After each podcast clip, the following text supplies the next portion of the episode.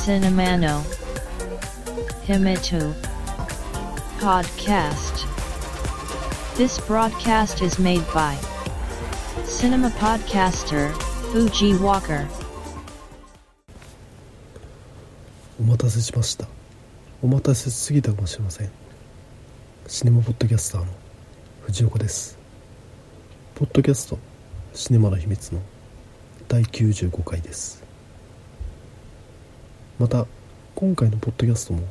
この話から始めます。ちなみに今回の音声は4月6日の夜に収録を行いました。では続けますね。世界的に猛威を振るう新型コロナウイルス COVID-19 の感染拡大。我が日本では都市封鎖ロックダウンへの準備が着々と進行している印象です。感染爆発を想定して軽症者の隔離収容施設の確保整備を進め大都市では学校休校のゴールデンウィーク後までの延長が発表されています。この4月から娘を幼稚園に通わす予定だったのでその入園式が前週末にあったはずですがそれも延期となりせっかくの晴れ舞台が台無しとなりました。また今住んでいる町の休校延長には幼稚園は含まれておりませんが幼稚園の自主判断により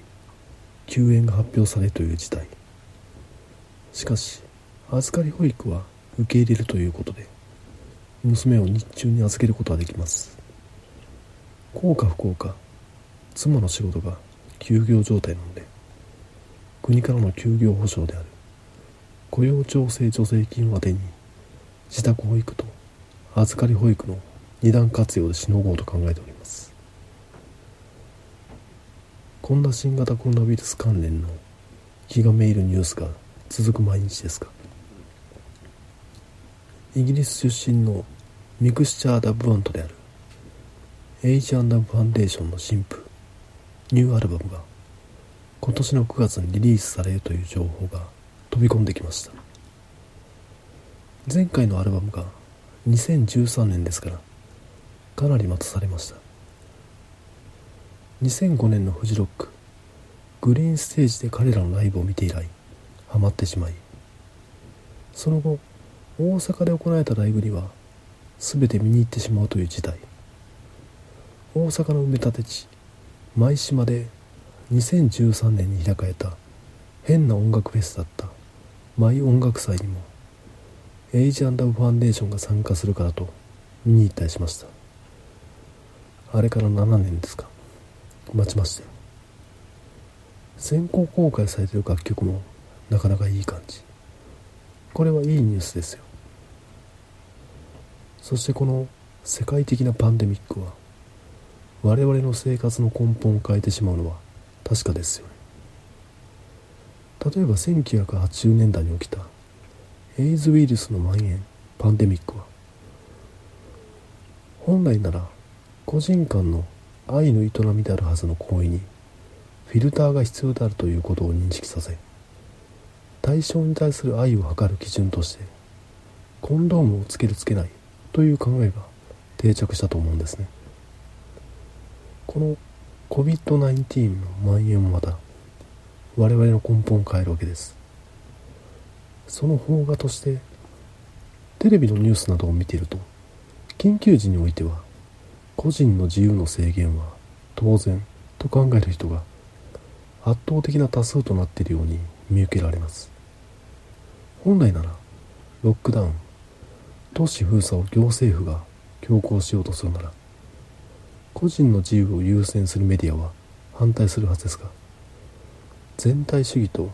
自主判断という対立が逆転しています。ロックダウンを渋る政府に対して今か今かと煽るメディア。国民主権を謳っている我が日本の憲法においては個人の自由は最優先されるものであるわけでそのため個人の自由を国家が制限かけてしまうことになる。非常事態についての記載はないわけです。今回のパンデミックを例として現憲法体制下での対処にも限りがあるという共通理解ができると一気呵成に憲法改正まで議論が進むかもしれません。今現状あくまでも自粛と呼ばれる自主判断によって他国と比べても抑え込んでいるように見えるわけですが求めているのは全体主義的なロックダウンです。ボブ・ディランじゃないですか。時代は変わると思いますよね。さあ小難しい理屈はさておきエイジアンダムファンデーションの新婦ニューアルバムのおかげでとりあえず9月まで頑張れそうです。さあシネマの秘密第95回始めます。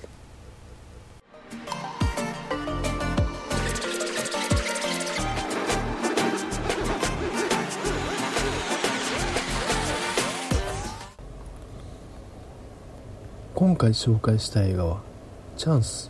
メイドの逆襲」2009年に制作されたパナマ映画です。本作は2011年に埼玉県の川口市で開かれたスキップシティ国際 D シネマ映画祭で脚本賞を受賞した作品だそうですが我が日本では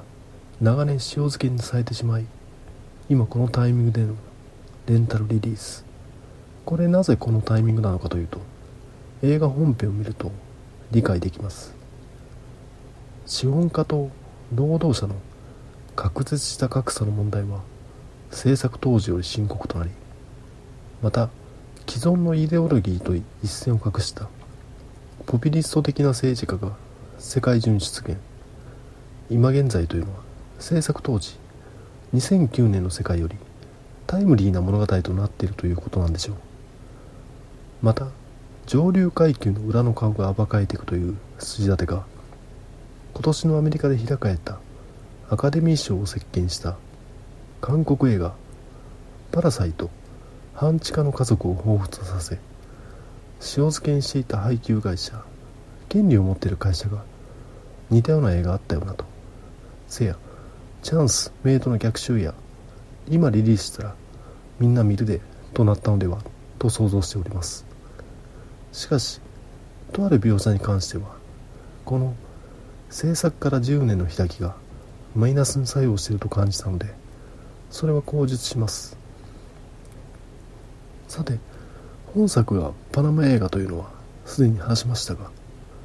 このパナマというのがどういった国であるのかというおさらいから話を始めます。国の位置としては南北アメリカ大陸のちょうど真ん中にあり西に太平洋東に大西洋。大航海時代スペインがアメリカ大陸に到達するとパナマに町を築き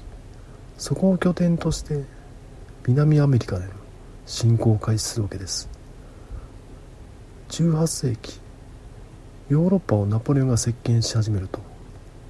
南アメリカの植民地では本国スペインからの独立の機運が高まりパナマもまた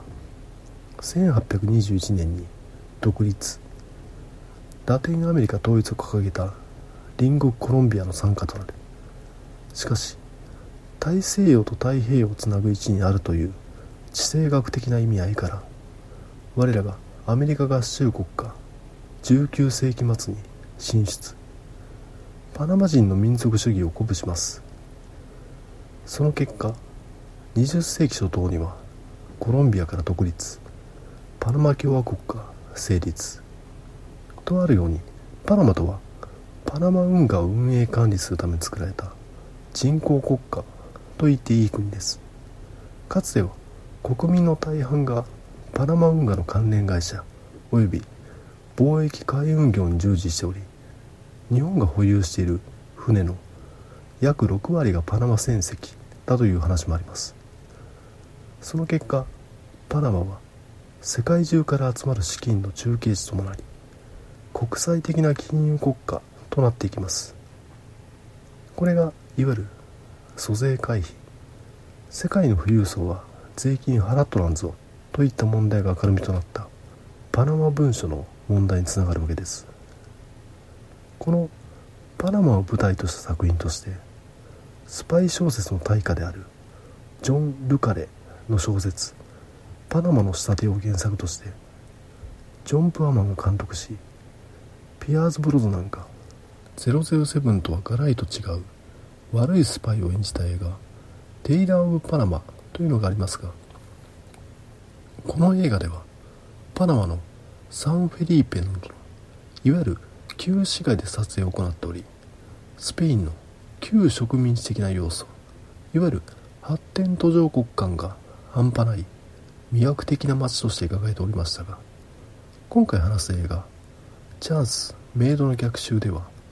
それでも10年前の映画ですが先進的なビル群が立ち並ぶまるで中東のドバイのような未来都市感ある風景が描写されます。まあ背景として絵になるのはテイラー・オブ・パナマで描写されたような下町ですよね。これは大阪を取り上げるニュースでいつもグリコの看板が映り先進的な中之島の風景は取り上げられないのと一緒です。ちなみに映画「テイラー・オブ・パナマ」は個人的にはおすすめの映画です。かつては革命の騎手であった主人公の仕立屋が自らのプライドを皆のプライドのために嘘に嘘を重ねた挙句にハルマゲドン週末がやってくるというストーリーで主人公を演じるジェフリー・ラッシュのお芝居もあって何とも切ないスパイものとなっております。さて本作「チャンスメイドの逆襲」の気になるストーリーはというと動画配信サービスである楽天 TV によるとこんな感じ。次期パナマ大統領選に立候補した実業家の夫と富裕層出身で若さと美貌を保つために忙しい妻男に夢中の女子高生の双子と無邪気な小学生の息子。そんな一家に家政婦のトーニャとパキータは10年仕えてきた。しかし豪邸で暮らしながらもその実情は火の車。彼女の給料は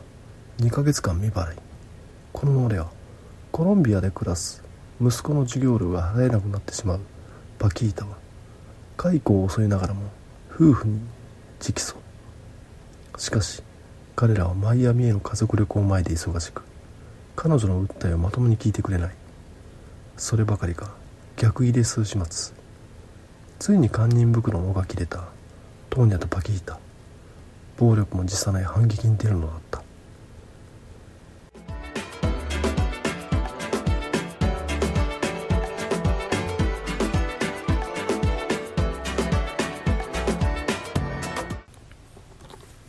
本作「チャンスメイドの逆襲」は大統領候補の邸宅で働く外国人メイドたちが給料の不払いに怒り反乱を起こすという内容で反乱の過程で大統領候補夫人奥様は自分の人生を振り返ざるを得なくなっていくというサイドストーリーが織り込まれています。この自分の人生を振り返るきっかけとして描かれるのが前述した今の時代ではマイナスの作用する描写ですね。これが何かというのを話すと反乱を起こした外国人メイドたちは支払いが滞った給料に加えて退職金を要求。そんな金額は家にないと突っぱねる大統領候補。それならばと外国人メイドたちは邸宅にある豪勢な家財道具を売り払うことにするわけです。そこには無邪気な息子大統領候補の子供ですね。この子が事あるごとに回していたビデオカメラも含まれるわけです。外国人メイドの一人と奥様は街へ赴き家財道具と一緒にビデオカメラも売却するわけですがその前に店主がビデオカメラの中身を確認する。店内のモニターにつないで再生ボタンを押す。すると流れるのは娘2人の地帯と大統領候補の地帯。この大統領候補の地帯がいわゆるホモセクシャルな内容だけです。その結果奥様は旦那はホモだと泣き崩れるわけです。ここら辺はまあ笑いの描写ではあるのでまあありでしょうが。その後人と違う性的思考を持ちなおかつ妻にまで隠していた大統領候補に対してフォローが一切なされないまま映画が終わります。そのことについて夫婦が会話するという場面もありません。LGBTQ の表現としてはステレオタイプです。作り手はこの問題に対して関心がないんでしょう。そのため救済がないわけです。ただのギャグとしてホモセクシャルを描写しただけです。制作当時2009年のパナマではこれが供示され日本でも脚本賞を与えたわけですから世界的にも OK だったんでしょうが今現在ではダメですね。昔放送されていたザ・ドリフターズの全員集合のコントで嫁入り前の挨拶娘から両親へ育ててもらった恩を感謝する一幕を描いたものがあったんですがそれは怒りや長介扮する娘の挨拶の間志村けん扮する父親と中本浩二扮する母親が怒りや長介の娘に扮した姿にたまらず吐き気を催すのが笑いとなっていました。今じゃこれは問題がありますね。差別の笑い。人と違うことをただ笑い物にするだけでは今はダメです。なぜそうなのか。なぜそれを隠していたのか。これからどうなのか。ここいらがセットでないと。今の時代は笑いとしては成立しないと思うんですね。本作「チャンスメイドの逆襲」は映画としては多少の残酷描写あるものの楽しい娯楽作となっており先進的な金融国家であるパナマの欺瞞を描いた映画であり後味のいいなかなか痛快な作品となっております。しかし繰り返しますがいわゆる LGBTQ の扱いが今の時代にはマッチしてないのが気になる作品でした。そんな本作「チャンスメールの逆襲」ですがおすすめです。Podcast. Shine mo no hi me too. Wo, ki e ter yo. To it ta ko e wo. Apple Podcasts no. Review ya. Twitter. To it ta. Social networking service day. Our get take ta di tally. Come so ya go e ken. Domata shi wo. Apple Podcasts. Sisabu arogu no commento. Tumblr. No mail form. Twitter. Account. At Cinemana Himitsu ni. Oyo se tata kiruto, sai wari death, o machi shiteg ali mas. こんな感じでチャンスメイドの逆襲紹介させていただいたんですがどうでしょう？さて日本でもすっかり定着した企業によるエイプリルフールネタ。今年は世界的に猛威を振るう新型コロナウイルス。COVID-19 の感染拡大と重なりいわゆる人を不快にさせる不謹慎ネタを避けようねといった配慮がなされた印象はありますがこのポッドキャストでも一昨年昨年に続き先日4月1日エイプリルフールネタ嘘の投稿をマイクロブログサービスである Twitter やタンブラーに載せてみました。それはこういったフェイクニュースでした。人気俳優のディーン・フジョーカがネットフリックスオリジナル映画「ストレンジ・アンクル」で志村けん役を演じるかもしれない。交渉に入っていることがフェイクニュースで報じられた。他のキャストは怒りや長介役に遠藤憲一加藤茶役に菅田将暉高木ブー役に勝也。中本浩二役に八柴敏弘と交渉中とも報じている。先頃新型コロナウイルスに感染し亡くなってしまった志村けんの電気映画が制作中であるというフェイクニュースをエイプリルフールに投稿したわけですね。志村けんが亡くなったことを受けてのテレビのニュースなのでアリーシーの姿過去の映像が山ほど流されたわけですがふと若い頃の志村けんの目元と鼻があれディーン・フジオカ似てない？と思ったことから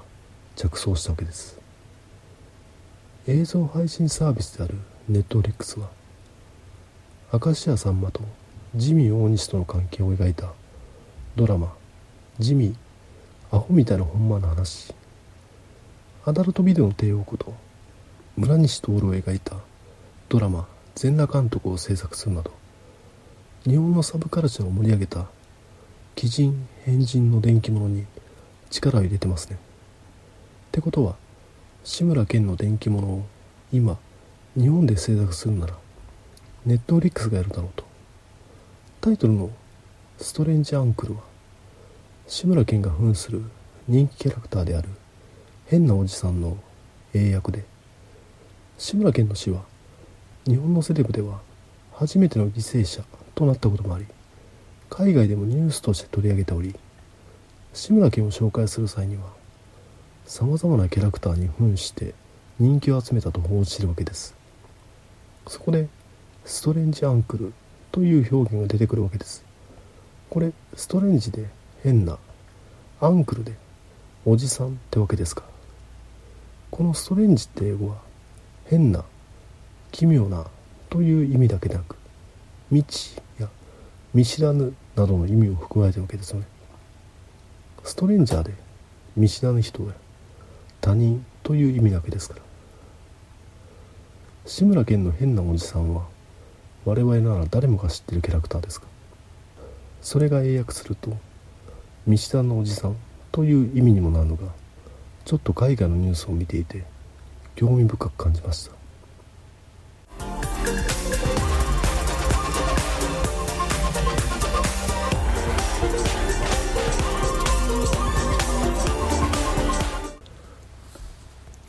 そもそもが志村けんはテレビのバラエティ番組に出演してもいわゆるトーク番組にはそう出演しません。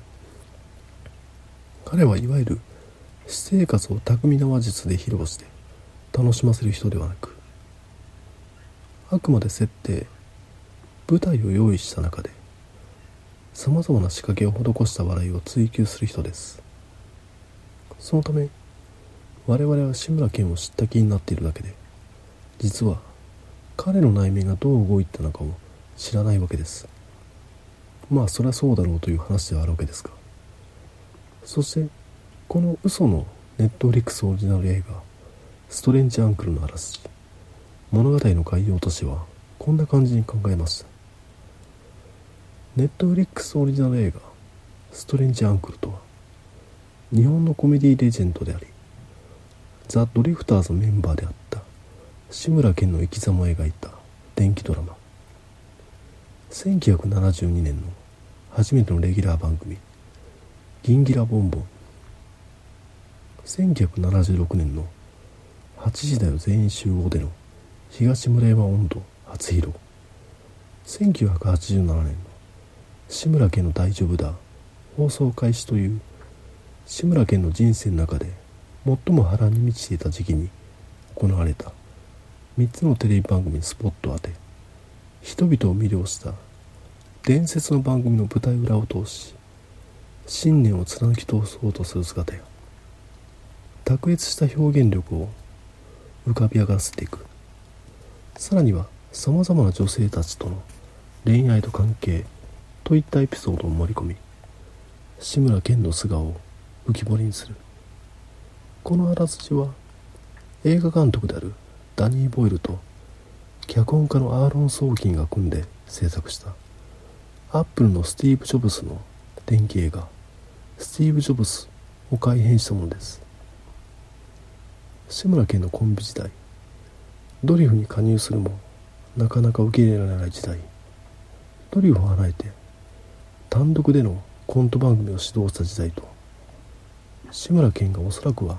最も葛藤したであろう時期を定点観測し彼がいかにして見知らぬおじさんではなく変なおじさんとなったのかを描くわけです。またこの時代は日本の高度経済成長時代からバブル景気を迎えるまでのいわゆる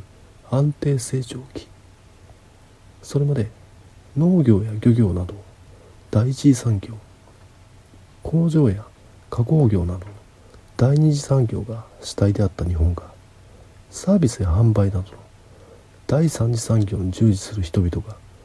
全労働者の過半数を占めるようになり産業構造が大きく変化した時代なわけです。これは我々の一日の時間配分に大きな影響をもたらします。日が暮れたら定時となりあとは余暇の時間であったのが第三次産業が主体となるとそうもいかない。家族が揃うというのが物理的に困難となり我々は個人に分断されていくわけです。24時間営業のコンビニが台頭するのもこの時代です。この時代を背景にザ・ドリフターズというグループ家族から志村けんは独立し個人として生きていく。それは我々が個人の時代を迎えたこととも合致する。彼は後に番組出演者たちと志村ファミリーと呼ばれる家族を形成するわけですがそれは彼の趣味に合う人であり小さな集団であるわけです。大きな物語が終わりそれぞれが小さな物語を紡ぎ出す。そんな転換期をこのネットフリックスオリジナル映画「ストレンジアングル」では描こうとしてる。これはもちろん全部嘘なわけですがこういった企画を頭の中で考えているうちはちょっと楽しかったです。まさにもしもシリーズですね。もしもディーン・フジオカが志村けんを演じたら志村けんありがとう。正直自分が大人になるにつれあなたの笑いはダサいものという認識になり全然テレビで見なくなったわけですが幼少期の体験としてドリフターズがあったことは自分を豊かにしました。また志村けん独立後の「大丈夫だ」もそうですね。志村けんのご冥福を慎んでお祈り申し上げます。さあこれで今回の配信は終わりですが第95回が最終回にならないことを願ってます。聞いていただきありがとうございました繁栄と長寿 Shine mo no himi tu podcast. Tuki ni sun kite. Kokshu makio b hai shin. Bat kunan bar wo mix cloud ni tag hai shin chu.